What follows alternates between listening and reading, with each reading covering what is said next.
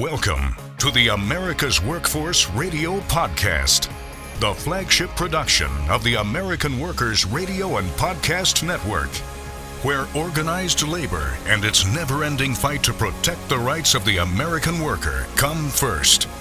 Now, presented by LIUNA, Laborers International Union of North America.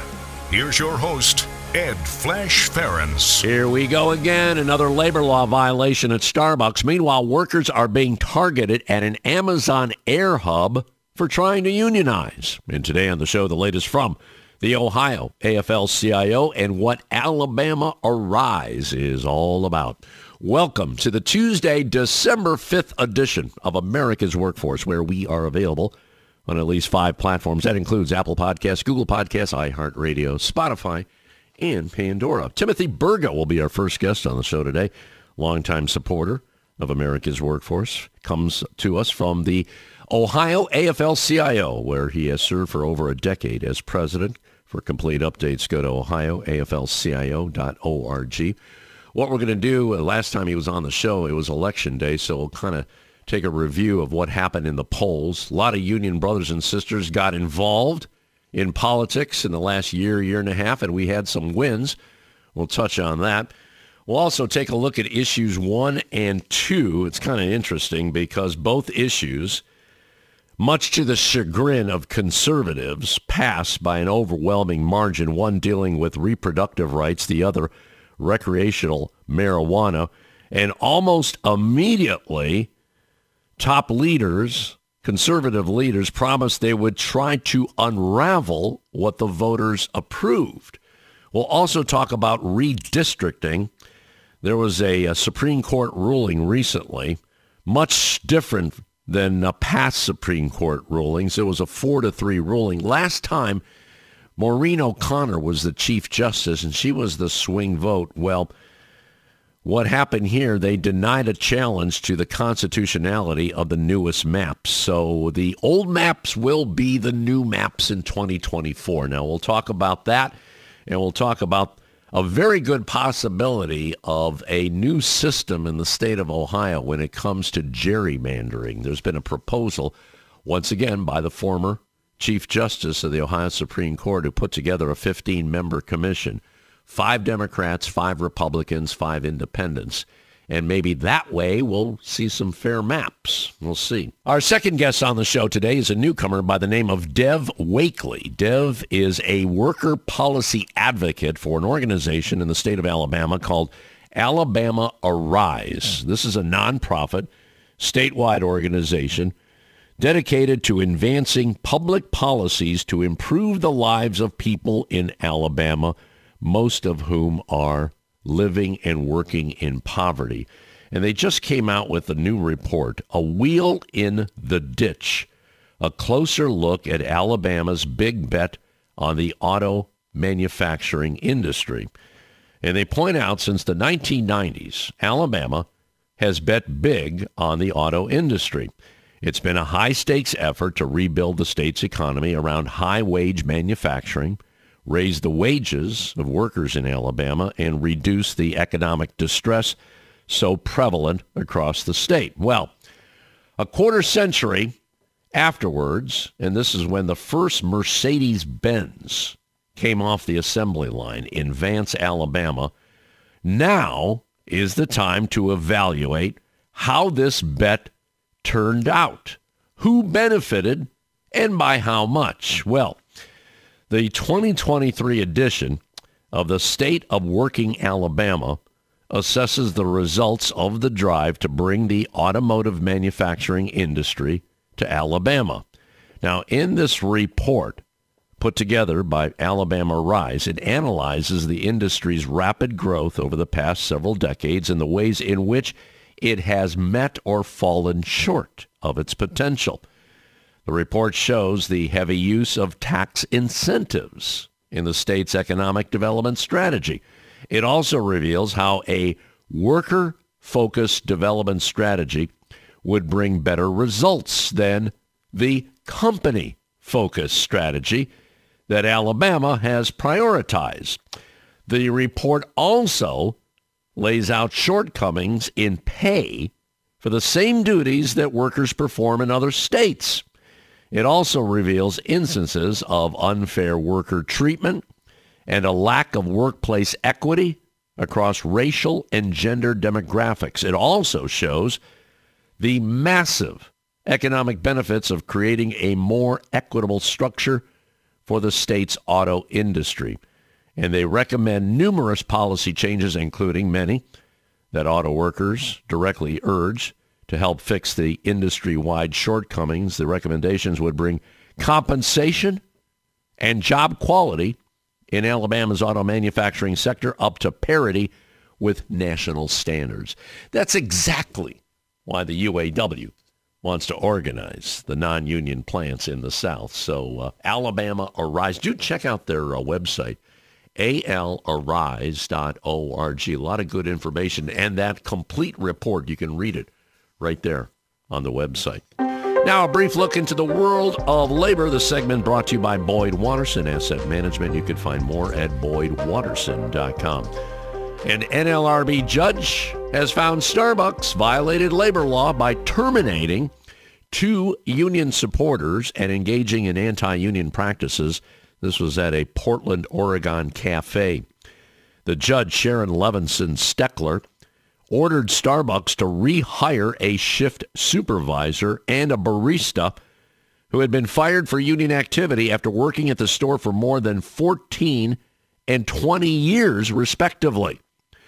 The company claimed the firings were based on the workers' disciplinary records, but the judge determined the company had actively built those records by targeting the employees after learning of their support for the union. How about that? The Portland store unanimously voted to be represented by Workers United in July of last year.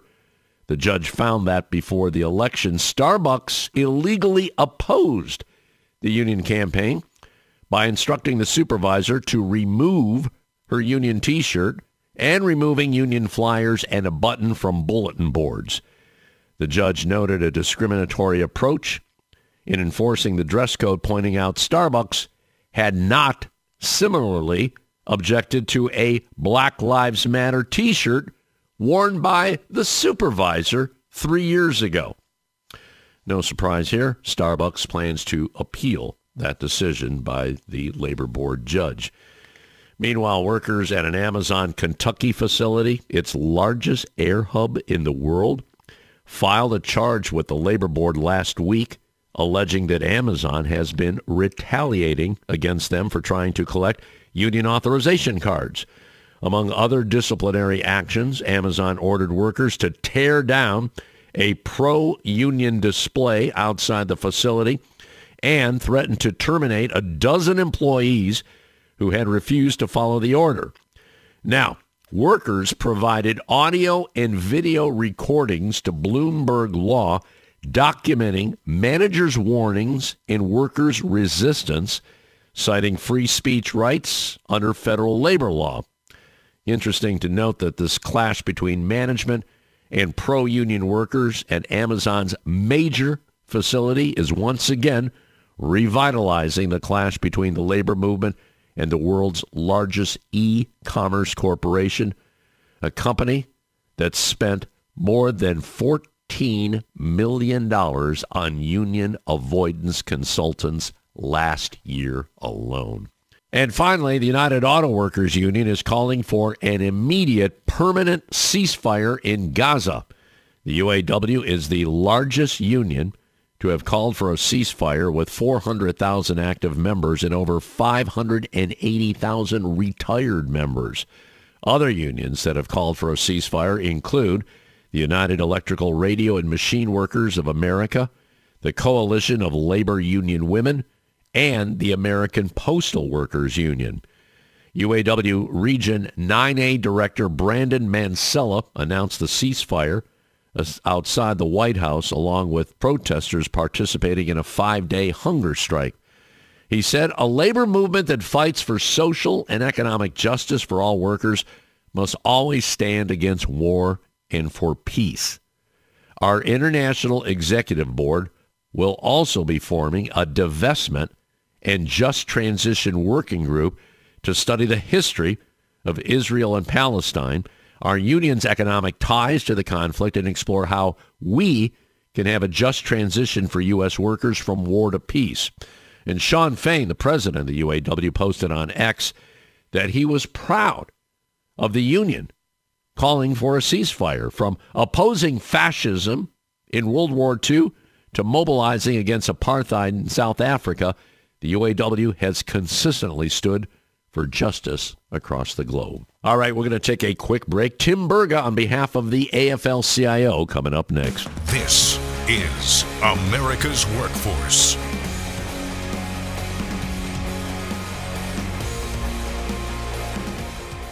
It takes LiUNA to build North America's infrastructure.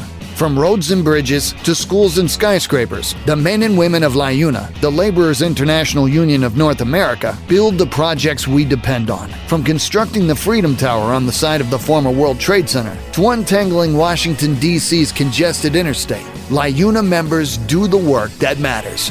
Find out what it takes to be built by LiUNA at liuna.org. That's liuna.org.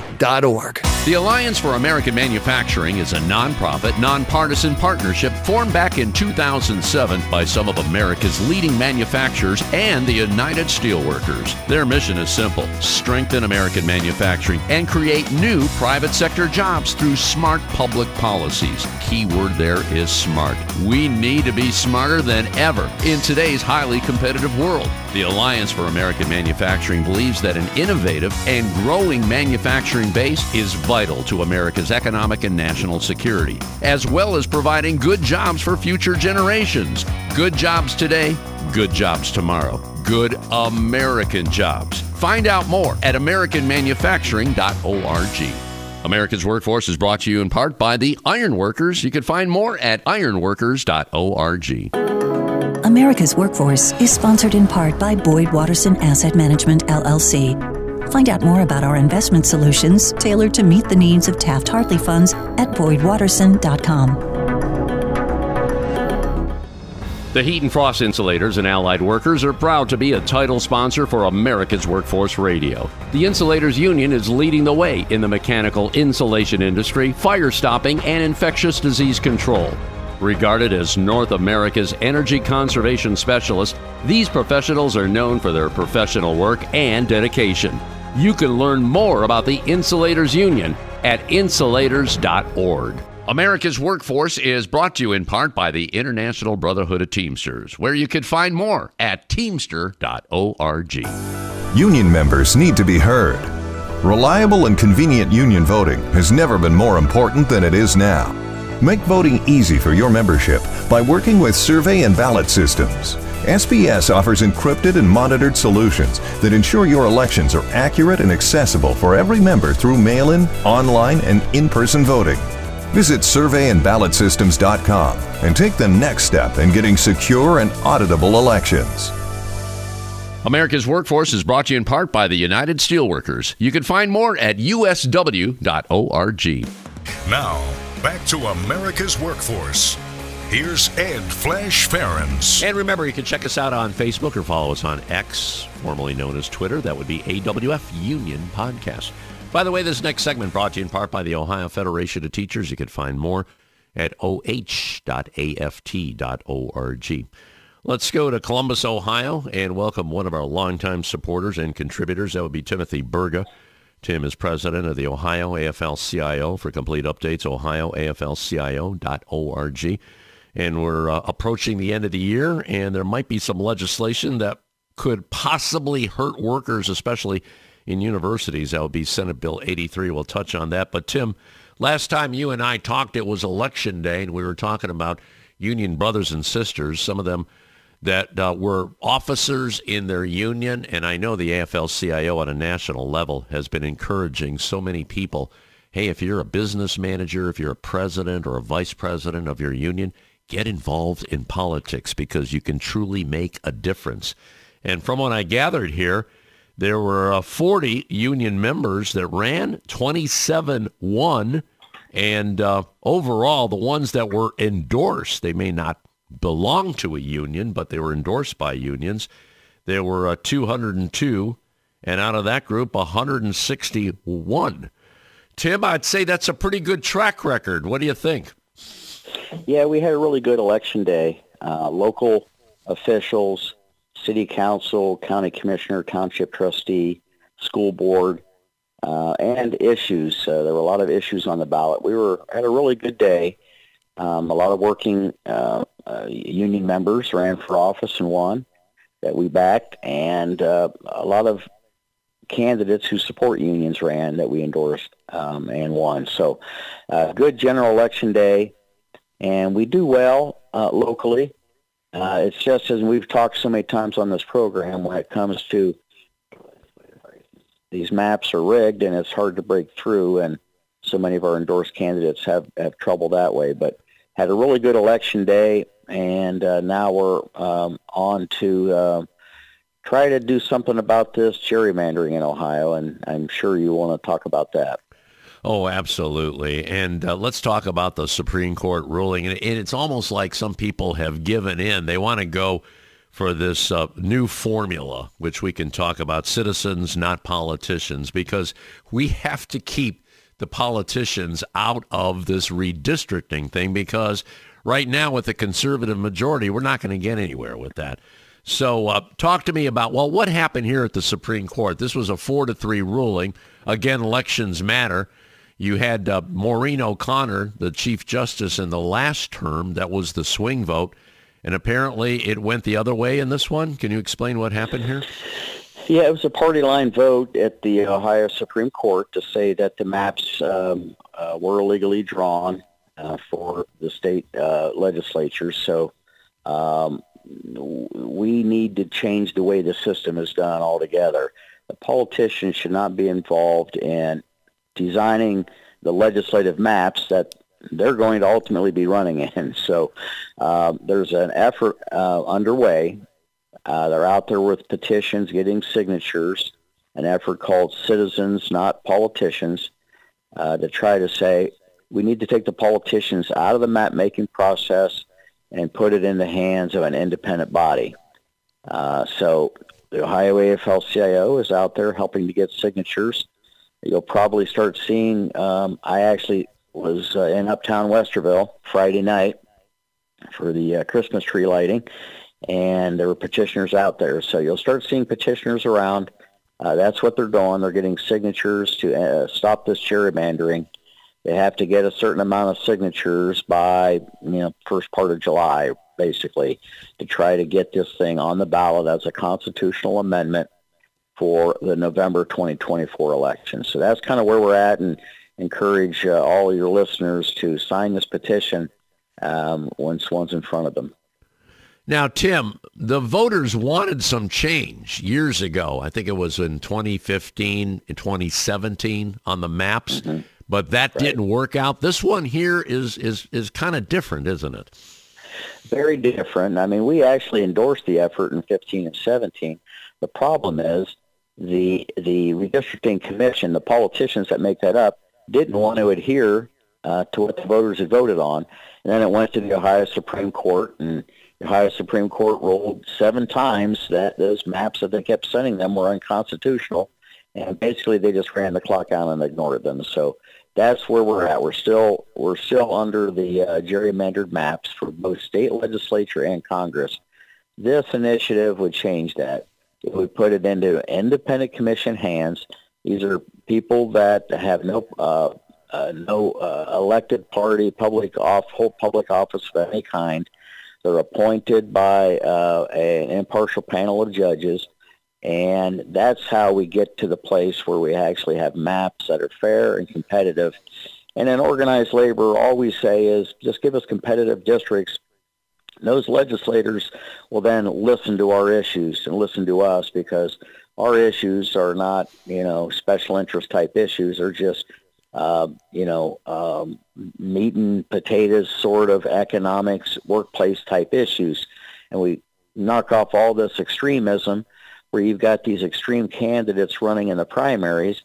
And then once the primary is over, the general election is kind of a foregone conclusion because the maps are so rigged. So that's uh, that's what's at stake here, and we need to rebalance uh, what's happening in the Columbus. And I want to point out that this year, Michigan eliminated right to work. That happened earlier in the year. And um, what happened first, though, they had to change the maps because, once again, they had a conservative majority who put in right to work in the middle of the night. This was about maybe 10, 12 years ago when they had a supermajority. But when they changed the maps, Michigan changed dramatically, and Ohio can do the same if the voters uh, approve that citizens, not politicians. Which you know, you know, considering what happened at the polls, uh, Ohio is definitely not a red red state. There's no question about that. It, it's uh, it's definitely gone more conservative over the years, but uh, I think the the voters spoke at the polls um, a couple of weeks ago. Let's switch gears here and talk about. Uh, well, it is the end of the year, and you have to be careful of what happens in the legislature. There's a Senate Bill 83. Why don't you explain what this is all about? And we're we're talking about um, um, higher learning here, universities and colleges that are under attack. The the people that work in those institutions. Can you explain the the story on this one, Tim?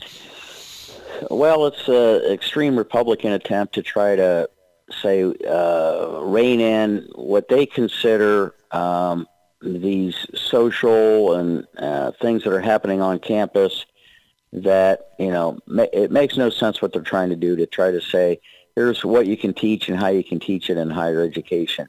And in the process they want to do things that would negatively impact uh, professors collective bargaining rights.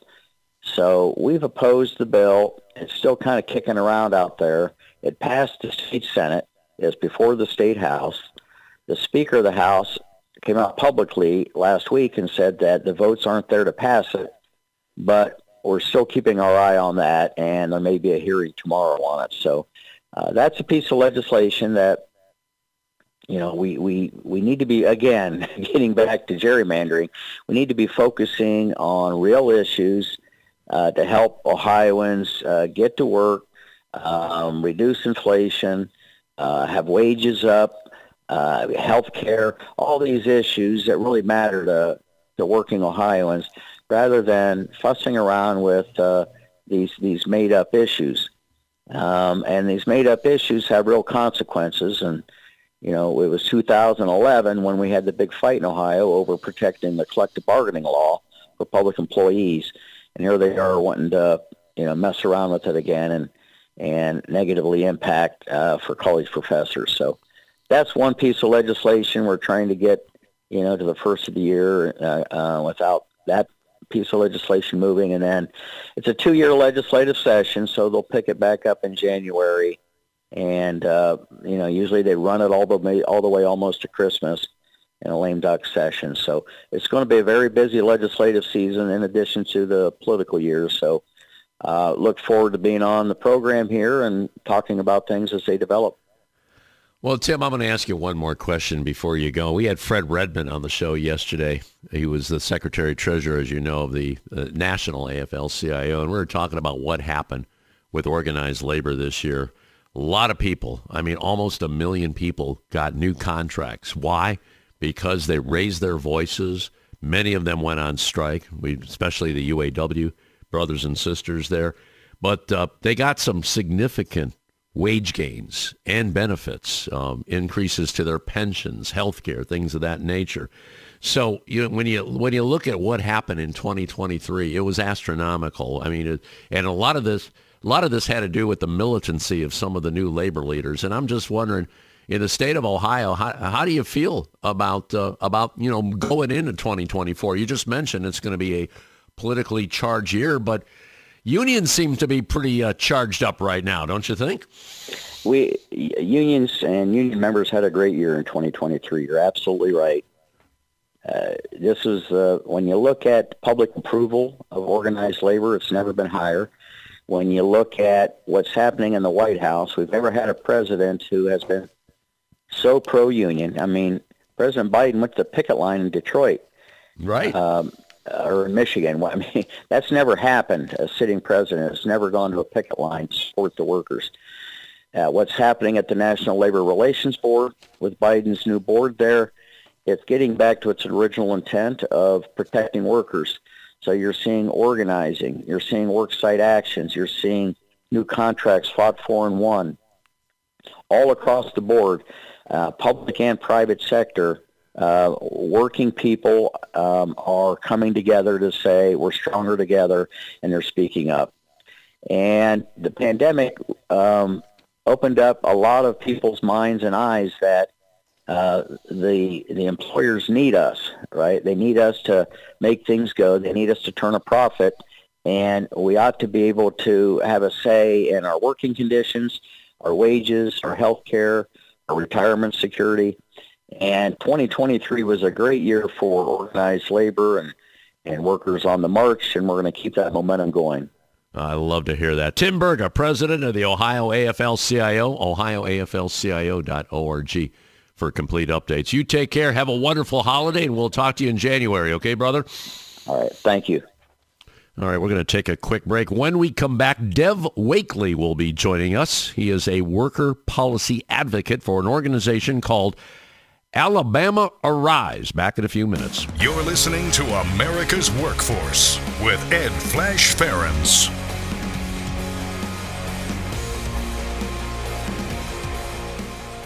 It takes LiUNA to power North America with affordable energy. The men and women of LiUNA, the Laborers International Union of North America, have the skills needed to build and maintain oil, natural gas, nuclear, solar, and wind projects that are shaping America's energy future. From new energy tech to retrofitted facilities, LiUNA members do it all. Find out what it takes to be powered by LiUNA at liuna.org. That's L I U N A Org. Are you an experienced mechanical insulator looking to take your career to the next level? Insulators Local 50 in Central Ohio has steady work for a number of years. Insulators Local 50 offers a total wage and benefits package that can't be beat. It's not just the competitive wages. Local 50 also provides medical, vision, and dental insurance with no paycheck deductions for you and your family. Don't miss out on the chance to secure your future. Join us at Insulators Local 50. Earn great pay and the best benefits. Visit insulators50.com forward slash AWF50 to fill out the online form and a local 50 representative will call to begin the process. America's Workforce is brought to you in part by the International Federation of Professional and Technical Engineers. You can find more at ifpte.org. This segment of America's Workforce is brought to you by Survey and Ballot Systems. SBS has been providing unions with secure and flexible election options for over 30 years. Visit surveyandballotsystems.com to learn more. This portion of the show brought to you by the International Union of Bricklayers and Allied Craftworkers. For more information, please visit bacweb.org there is unity and strength for workers. We are the USW. We are the USW. The, United, United Steelworkers. The largest industrial union in North America. We represent 850,000 members in, in the, the, U.S., Canada, Canada and, and, the, the Caribbean. Caribbean. We work in metals, rubber, chemicals, paper, oil refining, atomic energy, and the service sector.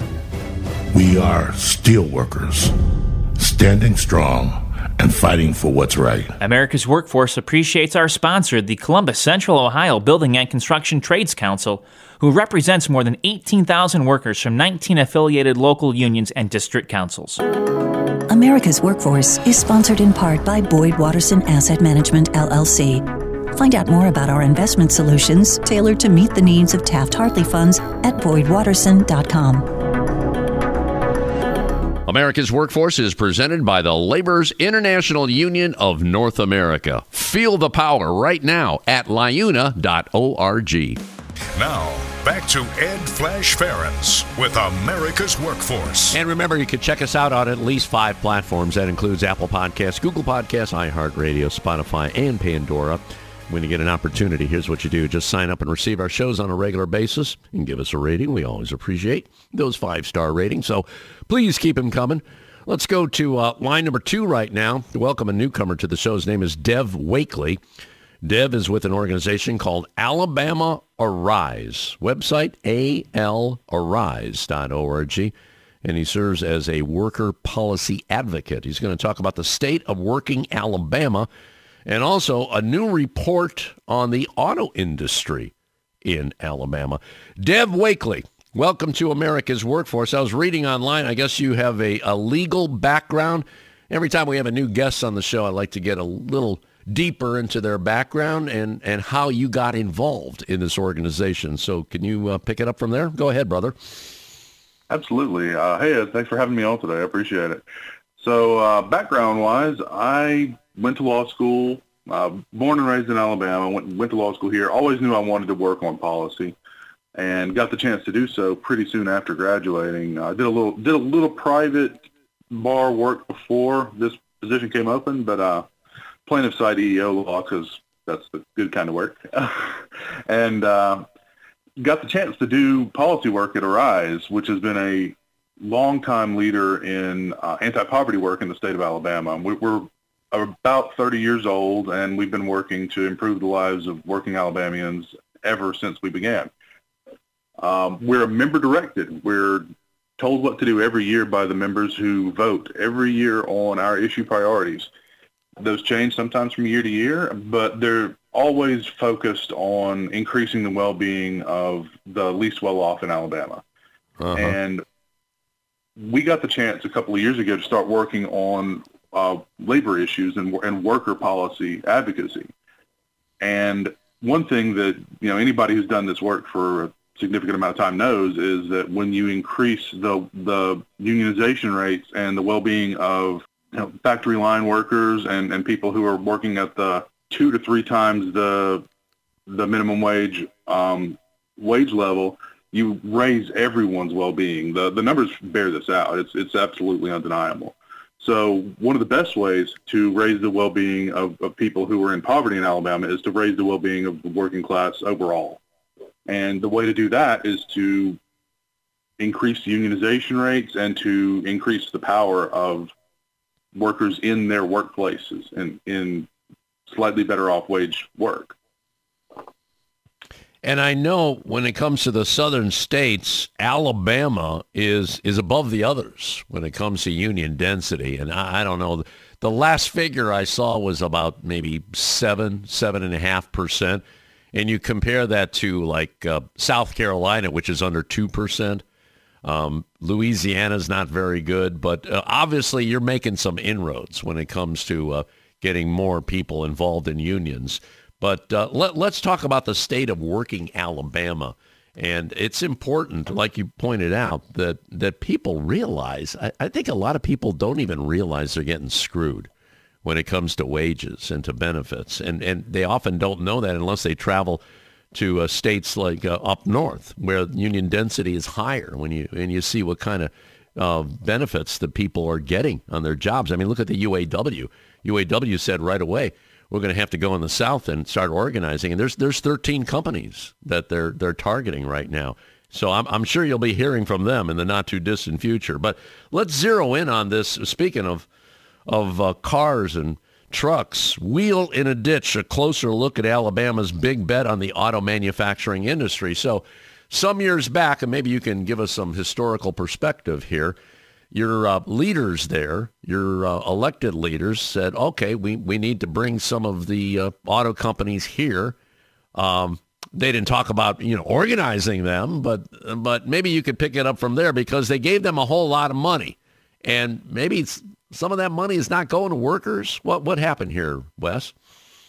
Sure. Uh, so what, what we're dealing with in Alabama is an auto industry that, that pays significantly lower wages uh, and has significantly worse conditions of employment than the same industry doing the exact same work in other states. Uh, and it's kind of unsurprising because Alabama's model of industrial development is historically to give companies absolutely everything they ask for and to require practically nothing of them in return. And in the case of the auto industry, that development strategy has really been fundamental to, to bring these companies here the state of Alabama has incentivized these companies to the tune of more, more than $1.6 billion in public funds, uh, much of which comes out of our education trust fund. And that money has gone to building an industry in the state that has, has increased its presence significantly.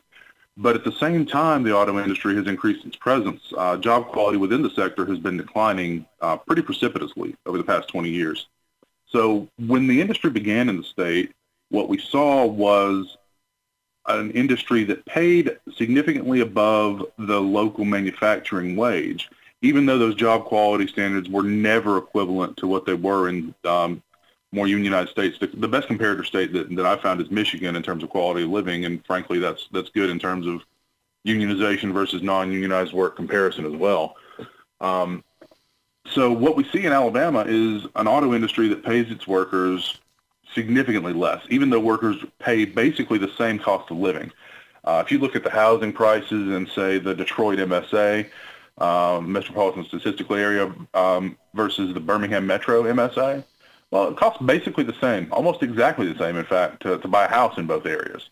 Really? But yeah, yeah. Um, and if you look in terms of you know basic cost of living in terms of grocery prices, it's almost exactly the same.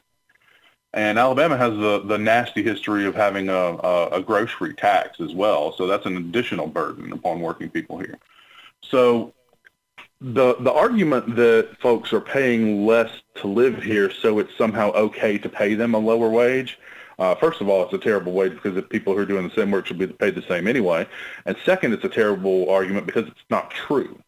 Alabamians are paying the exact same to work. They're just not getting paid as much for the work they're doing. What what's the difference here? I mean, when you compare the wages, you said significantly lower. What what's significant? Uh, the Mercedes top out is 26 or was 26.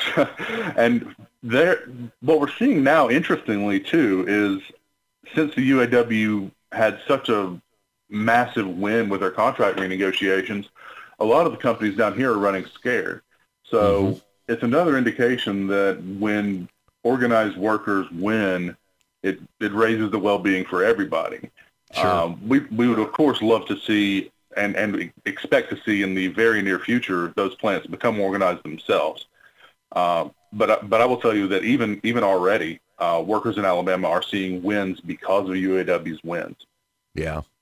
Oh, across the board, I think Nissan, Toyota, Hyundai, Honda, they're all raising wages. Some of them close to uh, what the UAW got in their contract. Probably not with benefits, but certainly with uh, with wages and all that. So things could dramatically change here. But um, I'm just wondering when, when uh, as far as this message that that you're getting out about that, do the people understand what's uh, what's at play here? Did, did they? I, I, I goes back to that comment I said earlier. Did they realize they're getting screwed? I'm just wondering about that. So I, I think at this point, yeah, uh, it, it's becoming pretty apparent that work quality for, for folks working here is significantly worse than it is in other places.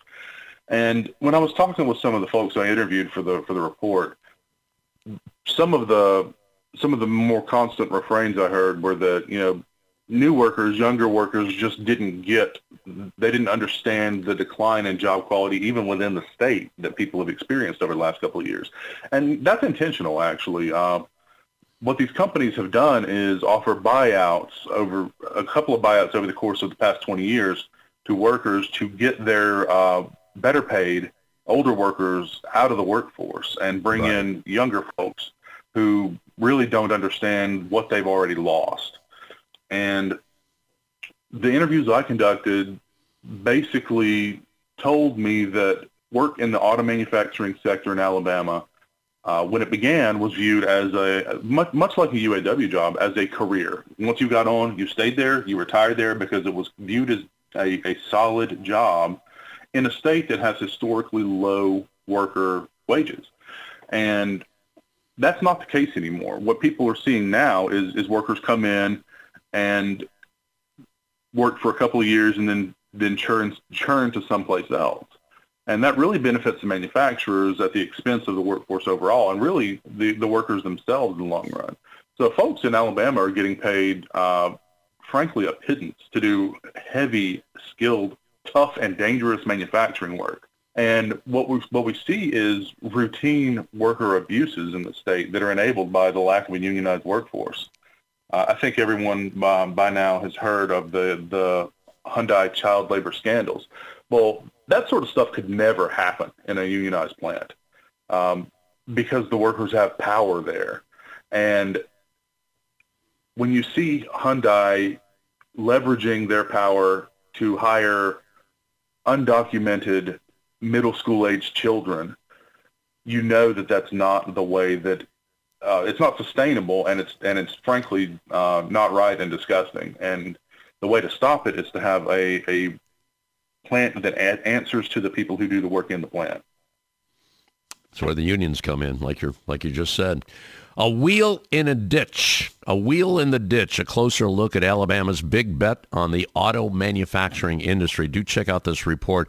It's on the website for Alabama Arise, A-L arise.org. Joining us on our live line today is Dev Wakeley, who is a worker policy advocate for Alabama Arise. We'll continue with him right after this. This is America's Workforce. More shows available at awfradio.com.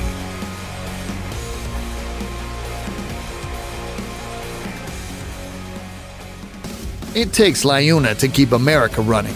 Over 70,000 public employees are part of LIUNA, the Laborers International Union of North America, delivering critical services such as healthcare and emergency response, as well as maintaining roads and sanitation systems. Even the National Postal Mail Handlers Union, representing over 47,000 U.S. postal workers, is affiliated with LIUNA. Find out what it takes for LIUNA to keep America running at liuna.org. That's L I U N A ironworkers.org. The Ironworkers Great Lakes District Council, consisting of eight ironworker local unions in West Virginia, Pennsylvania, Ohio, and Michigan. We build the skylines and bridges along the Great Lakes. With more work than ever before, the Great Lakes District Council is actively searching out the next great ironworker. Whether it's building the next Intel plant or constructing a bridge to safely connect our great cities along the lake. So join the Ironworkers Great Lakes District Council today. Find out how and learn more about the council by visiting iwdistrictcouncil.com. America's Workforce Radio is sponsored in part by the International Union of Painters and Allied Trades, District Council 6, representing painters, glazers, drywall finishers, and sign and display industry workers. They remind you that belonging to a union is your right as an American. We're the nurses, firefighters, and claims representatives that help keep our government services running. We respond to natural disasters. We care for our nation's veterans, and we investigate discrimination in the workplace. We are federal and D.C. government workers, and we are proud to serve the American people. Working in more than 70 agencies across the government, we know we can fulfill our mission because our union has our back. Learn more at AFGE AFL.org. Paid for by the American Federation of Government Employees, AFL CIO. A great union requires a reliable election system. Survey and Ballot Systems is a trusted election partner with more than 30 years of expertise in managing union elections. By partnering with SBS, your union can ensure it gets an auditable process and a high level of customer service. SBS is here to help you conduct your union vote securely, transparently, and with trust building always in mind. Visit surveyandballotsystems.com to learn more. America's Workforce is brought to you in part by the Communication Workers of America. You can find more at cwa-union.org. There is unity and strength for workers. We are the USW. We are the USW. The, United, United Steelworkers. The largest industrial union in North America. We represent 850,000 members in, in the, the, U.S., Canada, and, and the, the Caribbean. Caribbean. We work in metals, rubber, chemicals, paper, oil refining, atomic energy, and the service sector. We are steelworkers, standing strong and fighting for what's right. America's Workforce is brought to you in part by the United Auto Workers. Find more at uaw.org. Now, back to America's Workforce. Here's Ed Flash Ferenc. And remember, you can check us out on Facebook or follow us on X, formerly known as Twitter. That would be AWF Union Podcast. AWF Union Podcast. By the way, this next segment brought to you in part by the United Labor Agency, ulagency.org is your website. Got to give another shout out to our friends at the Alliance for American Manufacturing. Scott Paul, their president, will be on the show this Thursday, and one of the things we're going to talk about is the Made in America Holiday Gift Guide. So if you go to americanmanufacturing.org and you're looking for a gift made in the USA, they've got gifts from every state, all 50 states, along with the District of Columbia and Puerto Rico. And so it's all there, and I'll tell you, a lot of a lot of people want American-made gifts. They can't find them. Well, they say they can't find them. Well, here's your opportunity. AmericanManufacturing.org. Let's go back to uh, state of Alabama. Joining us on a live line today is Dev Wakeley. Dev is a worker policy advocate for Alabama Arise, website alarise.org. Talking about the state of working Alabama and a new report that just came out, and it's all posted on their website. A Wheel in the Ditch, a closer look at Alabama's big bet on the auto manufacturing industry. And truly, as you indicated in the first segment, Dev, this was a bet. You pointed out that the lawmakers, and this goes back, what, what, two to three decades. It was in the 1990s when they were luring these companies to do business in the state of Alabama. And uh, you indicated 1.6 billion with a B, 1.6 billion dollars in tax incentives that ultimately hurt the schools. Now, uh, something had to be made up here, uh, and, and and schools have to be suffering. Can and I'm sure Alabama Arise has addressed that. Can you explain the dynamics here? Because you're not alone. They've done this in various states. I know in the state of South Carolina, when Nikki Haley was the governor, she gave away the whole store to attract Boeing because they wanted to go non-union. And as a result, the schools there are suffering. But let's talk about Alabama. How are the schools faring as a result of this, Wes? Well, so what we see here um, is a willingness historically to give away pretty much anything the companies ask for. And that results in a tax structure that is corporate focused and, and benefits companies at the expense of everyday people. Right. And one of the ways it does that is by flat out giving away public money out of the general fund uh, and out of the education trust fund.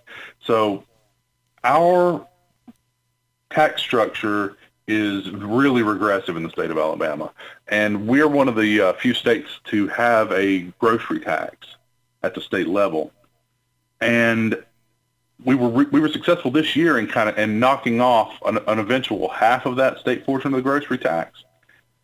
But we still have a way to go on that. So the way that the way that this interplay works is that um, our property taxes are historically low and our sales taxes are really high. It's kind of the classic Southern uh, inversion of the way that a fair tax structure is. And our state has been willing to, our state and localities too, they're not immune from this either. Um, they've been willing to give away significant portions of tax revenue to these companies to, to supposedly incentivize them to come here. Mm-hmm. And uh, as a little bit of background, it turns out that companies themselves even admit that um, tax incentives are not one of the primary reasons that they can that they choose to locate in a place. The primary reason is uh, a developed workforce capable of performing the work, and Alabama's been um, incent, in, uh, intent on developing the workforce to, to do advanced manufacturing uh, over the last couple of decades. And the second motivating reason is the ready accessibility to the raw materials of manufacture and ability to transport those materials both of which Alabama has in spades. So there's really no need to give away the farm, frankly, to, to lure these companies here in the first place. But the state does it anyway. And the impact of that is the perpetuation of a, of a, of an upside down taxation structure that benefits these companies. And what we've done instead, as I say we, what we, what policymakers have done in the state instead of making a, a, stable investment in education is to unfortunately tie our education revenues to the state sales tax, including the grocery tax, which is an extraordinarily volatile way of funding education, which is uh, basically something that's going to cost pretty much the same every year. And you can predict how much you're going to need for an education budget. As a result, unfortunately, our, our state, uh, because of the way we've chosen to fund our education system, has gone through what gone through proration uh, a number of times over the past 50 years. And that has resulted in uh, measurable harm to, to teachers themselves and to, to students um, because inability to, st- to remain in the classroom uh, and, and to be taught by teachers who are being paid adequately. So betting on companies to invest and develop things out of the goodness of their own hearts is a bad bet.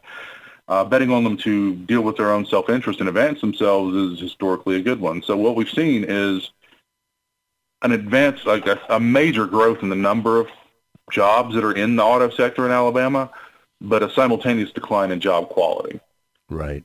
Um, and that has resulted in where we are now, which is uh, a state regulatory system that's scrambling to to to say we're going to do workforce development um, b- because the state has not invested adequately in its people, and instead has chosen to take that money out of public coffers and to line the pockets of shareholders with it. So what lawmakers have done, they said that they were going to create jobs, not necessarily good jobs, and that's exactly what happened in the state of uh, Alabama some some uh, three decades ago when they came up with these uh, tax incentives.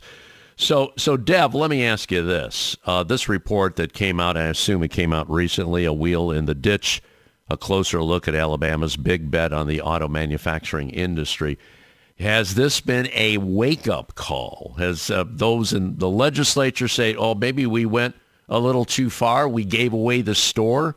Has any of that happened yet? It is beginning to happen, actually. Um, and it's great to hear legislators sort of transition from the, well, let's lure business here at whatever cost mentality to, well, we need to make sure that these people are, are actually bringing economic benefits to the working people of Alabama. Uh, I was in a workforce development hearing a, a few weeks ago, actually bef- before the uh, before the report came out, but after we'd started kind of beating the bushes about some of the things that were that are contained in it.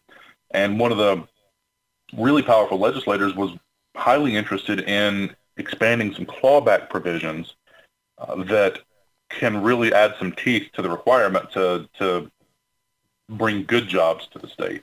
So he was interested in, uh, in implementing a prevailing wage requirement, for instance, and what that would entail. It's great to hear. Uh, it's a significant departure from what we've seen in the past, and I attribute that really to the significant development in the labor atmosphere in Alabama over the last probably five or six years, where workers are starting to realize that the the situation with the policies of Alabama is, is not just not good, but unsustainable and unworkable. So we're seeing massive unionization campaigns in the state of Alabama across the board, really. Every everybody from um, Starbucks workers United to Amazon to UAW to uh, Communication Workers of America. There are huge developments in the labor atmosphere, and we're starting to see because, because we've been showing this data for a while now that, that shows. I mean, you, you can't have a thriving state when you don't pay people enough to live on. Frankly, it seems like a common sense argument, but you you gotta you gotta make it uh, repeatedly because it, it in a lot of legislators' best interest not to understand it themselves because they get paid not to. But we've seen a significant development there over the last couple of years where, frankly, taking to the streets and showing up at the Capitol at the State House has, has made folks understand that, that people really mean business and they need policies that enable them to, to work and to build a thriving life for themselves. Well, that is good to hear. Obviously, the fruits of your labor are paying off. So let's keep in touch on this. Do check out the website, Alabama Arise, A-L, arise.org. I'd like to thank uh, Adam Keller. I know Adam works with you, and he's been a guest on our show from the uh, Valley Labor Report. So he's been telling me some good things. So obviously, it's good to hear from you that the, the tide might be changing. All right. You take care. Stay in touch with us, okay, Dev? Hey, thanks a lot. I appreciate it. All right, that'll be it for another edition of America's Workforce. Coming up tomorrow, We Are Somebody, a new group supporting strikers and Teamsters as bud tenders. More on that tomorrow. Until then, all of you have a safe and wonderful day. That concludes another episode of the America's Workforce Radio Podcast. Thanks for listening, and be sure to subscribe so you never miss a show. America's Workforce is a production of Labor Tools and BMA Media Group. Find out more information online at labortools.com.